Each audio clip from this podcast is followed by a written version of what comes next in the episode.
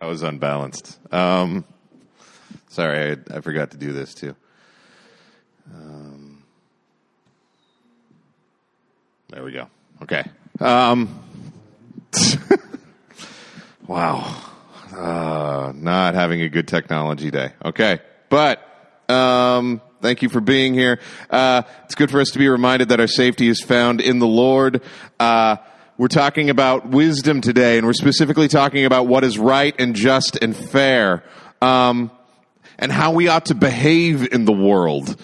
And and and I'm not a person who likes to talk about behavior. I don't I don't like to to uh, I like to stay at kind of thirty thousand feet and talk about general ideas. And I don't like to tell people how they ought to live. That's uncomfortable. Partly because like there's lots of dudes like me who have stood up here and said like don't have hair past your collar or listen to music with drums. And I just that that's not what I want to be.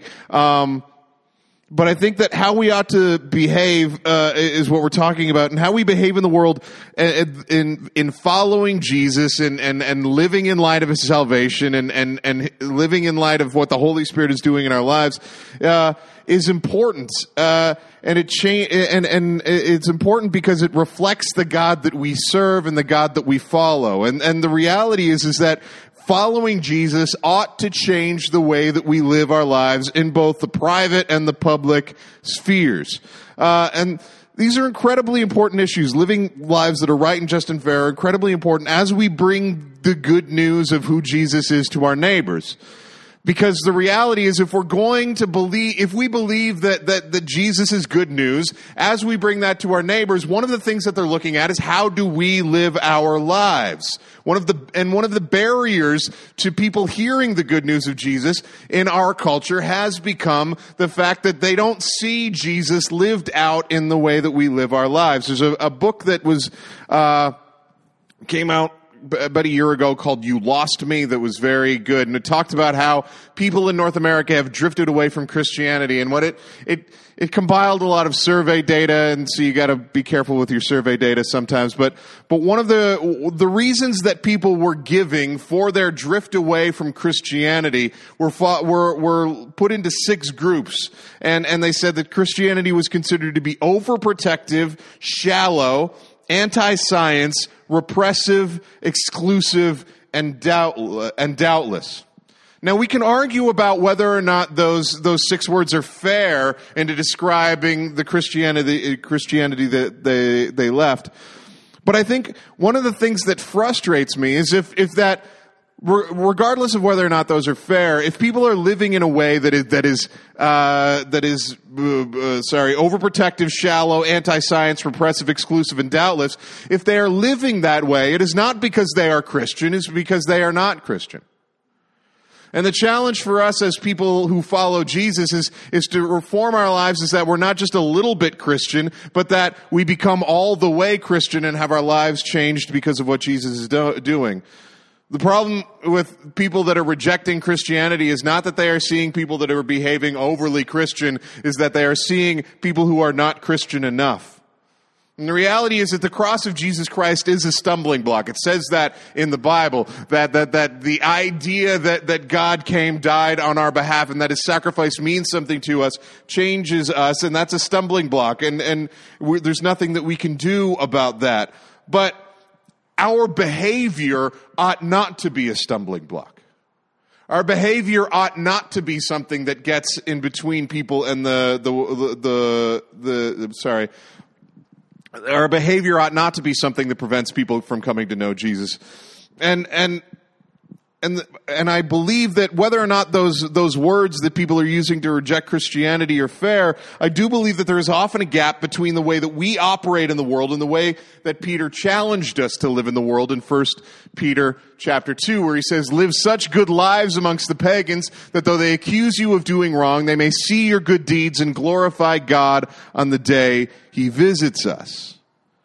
And this is really important because in the mind of Peter, living lives that are right and, uh, and being guided by what is right and just and fair and following every good path is a demonstration to the world of the character of the God who created and saved us. We've talked about this. What is the purpose of wisdom? It is the glory of God revealed in the same way that mountains reveal the glory of God by being big and difficult to get over, in the same way that oceans reveal the glory of God by being uh, huge and powerful. Humanity reveals the glory glory to God by living lives that are right and just and fair in accordance with what we've been made for.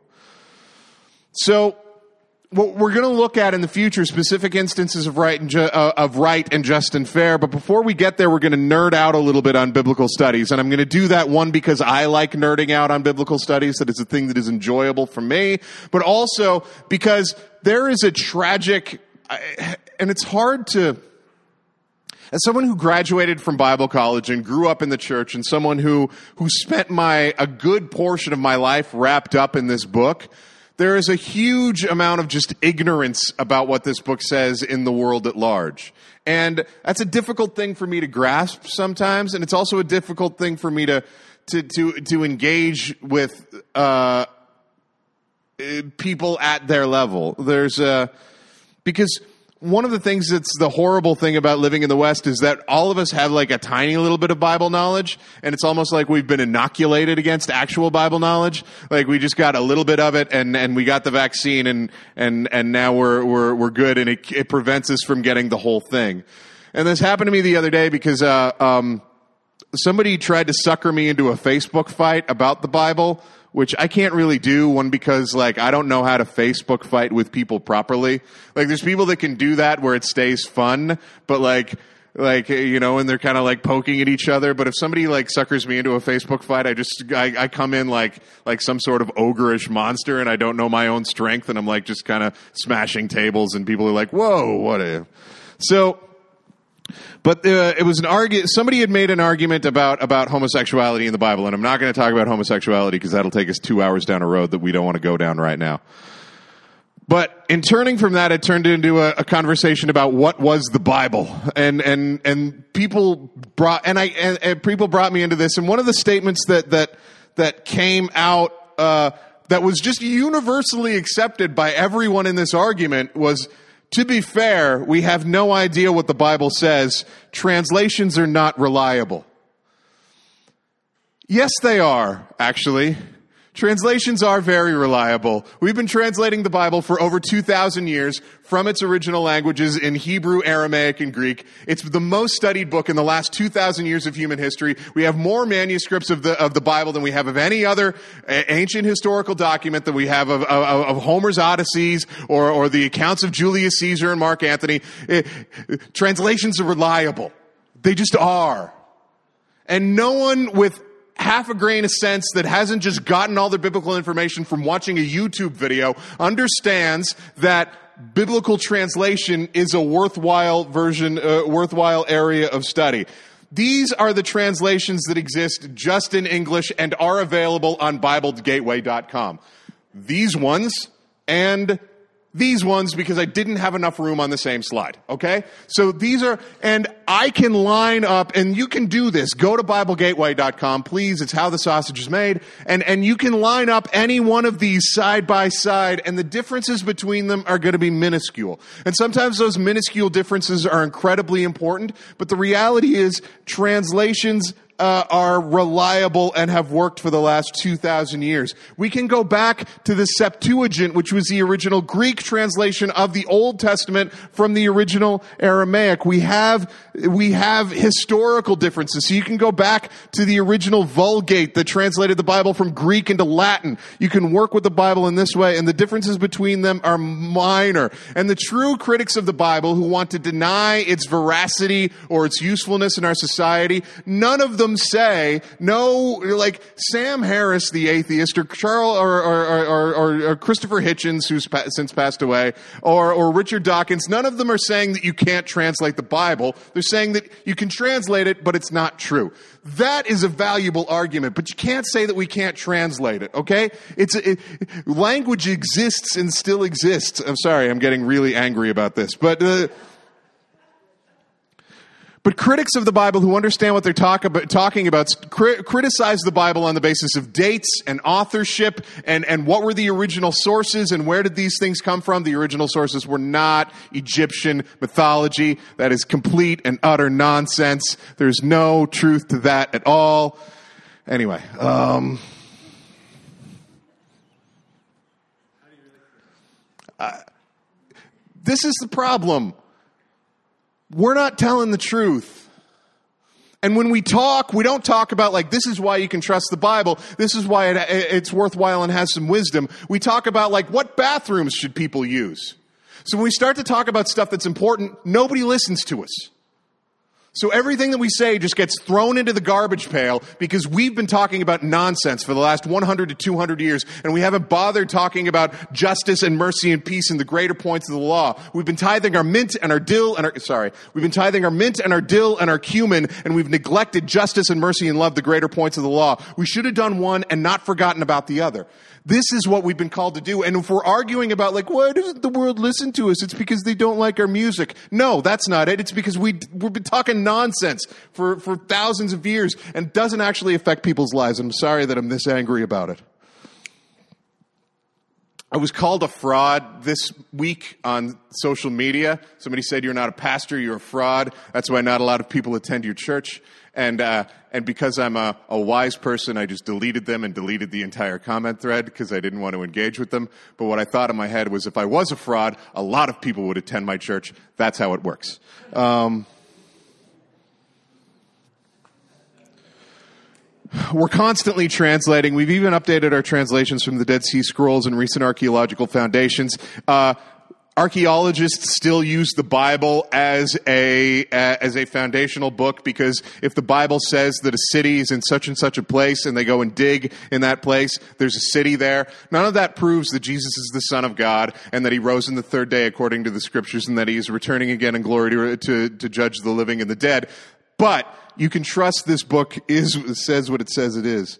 But to dismiss it because no one can translate ancient Hebrew, that, that has no validity at all. So we're going to focus on translating ancient Hebrew because I don't want you to be ignorant. Um, so when we talk about right and just and fair, those words come from Proverbs 2 and, they come from the fact from from the writer of Proverbs saying, "If we follow the Lord, then He will guide us in wisdom, what is right and just and fair, every good path. And those words are very important. Those words are, are tzedek, mishpat, and musharim. Okay, those are the words that we're using, or mesarim. Sorry, um, musharim depends on on your version of the the the, the vowels. Um, so t- these are the words that we're talking about in, in, in, ancient Hebrew when we talk about what is right and just and fair, and they t- push us in a certain direction. Uh, each of them, when you uh, in, in, into what we ought to do when we consider wise living, and also they work together to form a construct that, that's going to guide our behavior. So we're going to start with tzedek. And tzedek is translated in the Bible a couple hundred times in Hebrew. And these are the ways that it's translated. Uh, and, and you can see what they are. They're accurate, fair, just, just cause, just, righteous, righteously righteous, vindication, what is right. And, and this word tzedek is, is used to describe the, the way things ought to be the way things ought to be carried out. It's, it's sometimes used to, to describe measurements and calculations. That, that, that, that you would have your measurements right, or you would have your math right as you're doing sums and adding things up. Um, or your maths, if we're uh, really concerned about. Sorry, I found that hilarious. Um, the but but making sure that things are proper and even and accurate. So this is a, what what is right. Tzedek is what is right, and that's in a in the way that we could see this working in the the uh, this idea working itself out in the Bible comes in the New Testament in First John, where John says, "This is how we know the children who the children of God are and who the children of the devil are." Anyone who does not do what is right is not God's child, nor is anyone who does not love their brother or sister. So we're talking about right behavior, right?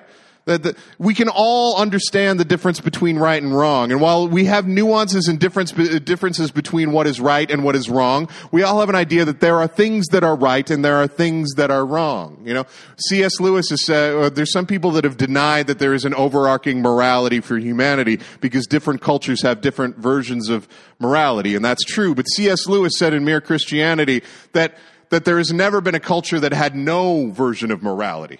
There's never been a culture wherein lying was lying and cheating was considered honorable. And um, the famous C.S. Lewis quote is: "There may have been cultures where there was where there was uh, disagreements whether you should have one wife or seven, but no one has ever said that you should just have anyone who you like." Right? There's a difference.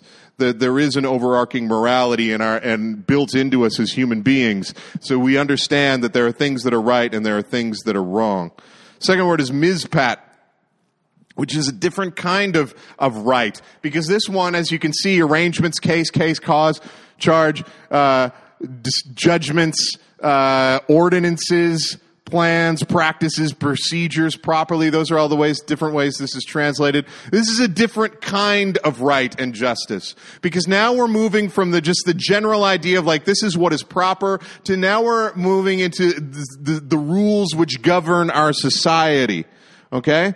these are, this word is used almost uh, specifically in a legal context, obeying the rules that we have made together and following customs. And especially in the Old Testament, it's very important, uh, and this comes out over and over and over again, that everyone have equal access to justice and the justice system, and that the rules that we have constructed for how we ought to operate uh, together as a society, just to make the world work properly, uh, should be applied to everyone equally, regardless of their situation, regardless of economic situation, regardless of ethnic origin, regardless of any other things. That people should have equal access and be judged by the same standard when it comes to their behavior according to the rules of our society. This is how this would be used in Leviticus 22, uh, you are to have the same law for the foreigner and the native born. I am the Lord your God. Okay? Very simple idea that, that, that, you can't have different sets of laws based on where people come from. Okay, this is kind of what Mishpat is talking about: the laws that our society gives and the rules that we uh, operate ourselves by. And then we have this word me, uh, mesharim, or uh, mesharim is probably the better way to pronounce it. And this is interesting because it talks about equity and peaceful arrangement, right things, things that are smooth, things that are upright. Um, this is interesting because this is also a word that you would use in carpentry. If you were going to make straight lines, you, this is the word that you, you would use for it. If you were going to have proper joins, this would be the word that you would use. You would say that they were uh, fair and proper. And this is an important, uh, important word because it talks about equity and, and things being equitable between human beings. Uh, the way that this idea would be used comes from James 2. And James so deeply imbued in this uh, uh, wisdom literature has this to say in James 2. My brothers and sisters, believers in our glorious Lord Jesus Christ, must not show favoritism. Suppose a man comes into your meeting wearing a gold ring and fine clothes, and a poor man in filthy old clothes also comes in if you show special attention to the man wearing fine clothes and say, here's a good seat for you, but say to the poor man, you stand there or sit on the floor by my feet, have you not discriminated among yourselves and become judges with evil thoughts? Okay, so we can see how that is used, that we ought not to treat people differently based on the way they appear or their socioeconomic status. This is, this is what we're talking about when we talk about mesharim, that people should have fair treatment. Now, one of the things that I want to talk about as we talk about Tzedek and Mishpat and Mesharim is that these are not just synthetic parallelism. These are not parallelism. These are not just synonyms. These are, uh, they're not just repeating the same idea. These are ideas that work in concert with each other. Because the reality is in a complex world, and this is a very complex world, there are times when what is right, what is the good thing to do, is not legal. Right? Uh, there, are times when we have to say that the rules of our society are unjust, and therefore we're going to have to do the right thing, which means that we break the law. Uh, um, there was a uh, uh, U.S. Senator, uh, or sorry, House Representative John Lewis talked about it this week. He was a member of the the the sit-ins around Selma around the times of the civil rights uh, the the civil rights demonstrations in the '60s, and he called it good trouble.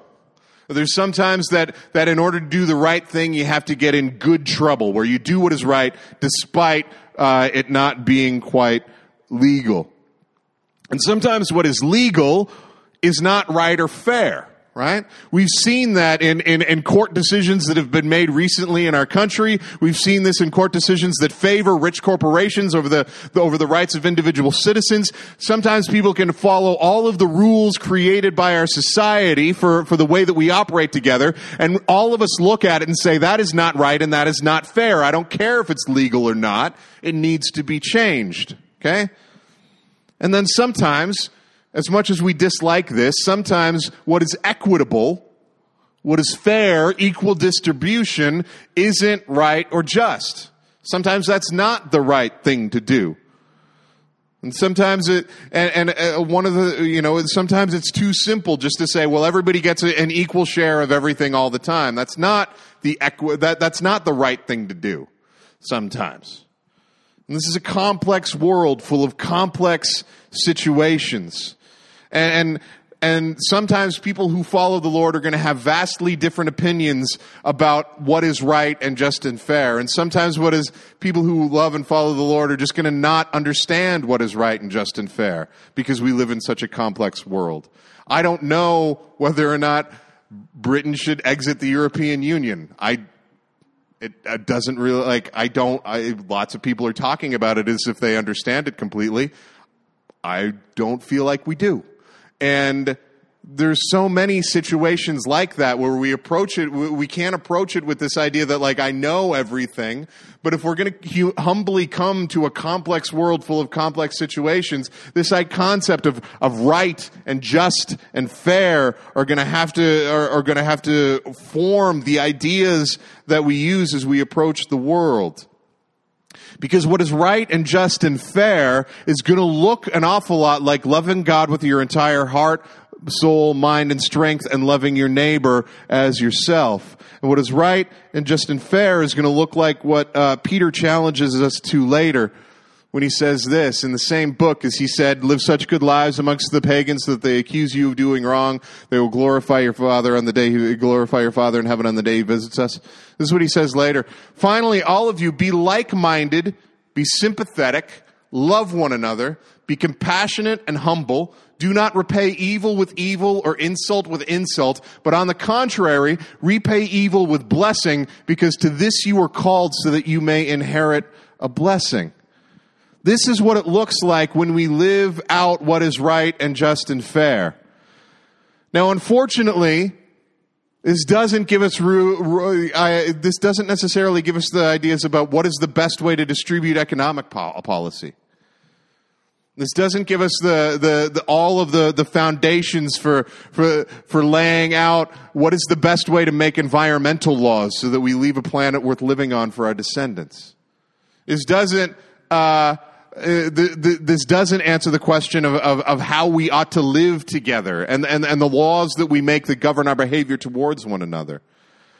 And this doesn't even dictate how we do this within the church because the reality is sometimes we're going to disagree on what is right and just and fair. But what I want us to do is to have those ideas ingrained in us that what we're pursuing when we make decisions about how we treat other people, how we use our money, how we use our time, and how we use our power is what we're pursuing in this world in accordance with what God has called us, is what is right, the good things that bring good th- that, that bring good outcomes to most people what is just, what is in as in as much as is possible in accordance with the rules that we have made to just make this society work properly and well, and what is fair and what is equitable.